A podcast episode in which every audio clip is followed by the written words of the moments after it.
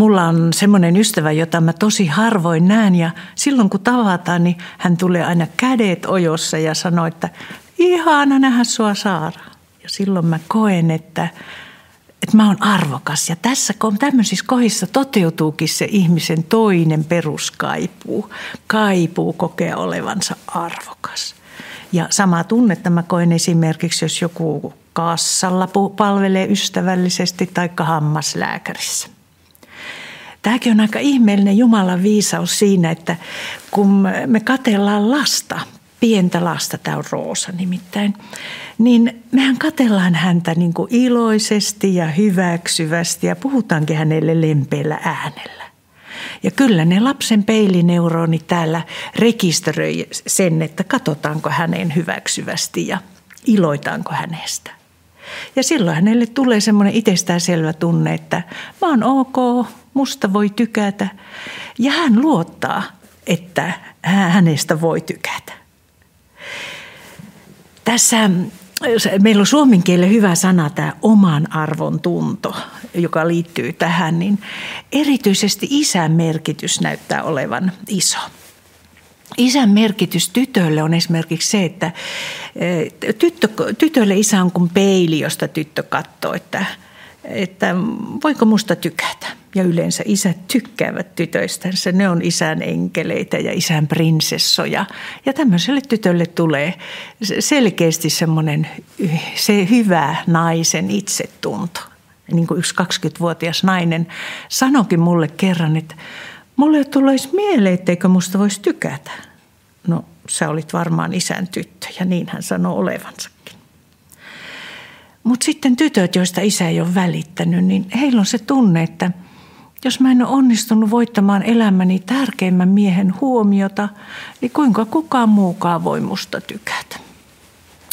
Ja tämmöinen tunne ei ole mitenkään hyvä ihmiselle sitten nuoruudessa ja, ja myöhemmin aikuisuudessa. No pojalle taas, poja, poika tarvitsee isän huomiota ja kiinnostusta. Muistan yhden kolmikymppisen miehen, joka sanoi, että mä en ole koskaan ollut isäni ajan arvonen ja sen takia mulla on huono itsetunto. Et muut asiat oli isälle tärkeimpiä ja muut ihmiset. Ja lapsi muuten lukee oman arvonsa neljällä kirjaimella. Ja se on A, I, K, A, eli aika. Ja jos lapsi ei saa tätä vanhemman huomiota ja koe olevansa arvokas ja tärkeä, niin totta kai hän kokee mielipahaa, kiukkua, on vihainen. Ja sitten hän ilmaisee sitä ja ympäristö ajattelee, että no siinä on tyytymätön ja kiukkunen lapsi. Voi olla, että kukaan ei tule ajatelleeksi, että se lapsi potee huomion ja rakkauden kaipuuta.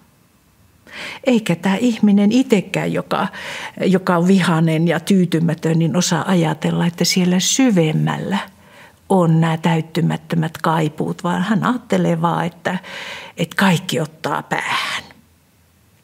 No ennen pitkää tämmöinen olotila on äh, otollinen maaperä masennukselle. Ja tässä masennuksen ilmapiirissä niin, niin ihminen hän on itsellensä vihainen, ympäristölle vihainen ja erityisesti tämä itseviha, sehän käänt, voi kääntyä jopa itse inhoksi ja jopa itse tuhoisiksi ajatuksiksi. Ja joillekin se on otollinen maaperä myöskin riippuvuuksille.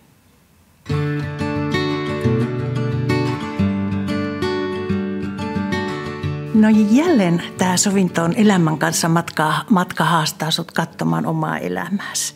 Miten tämä kaipuu kokea olevansa arvokas on päässyt toteutumaan ja miten sitä ruokki koti ja erityisesti isä, kaverit tai opettajat. No olisiko Jumalalla tähän asiaan jotain sanottavaa? No kyllä täällä ainakin Jesajan kirjassa sanotaan näin, että Jumala näkee meidät arvokkaana. Olet arvokas minun silmissäni, olet kallis ja rakas. Tai Sefanian kirjassa sanotaan, että Jumala iloitsee sinusta oikein riemulla riemoitsee.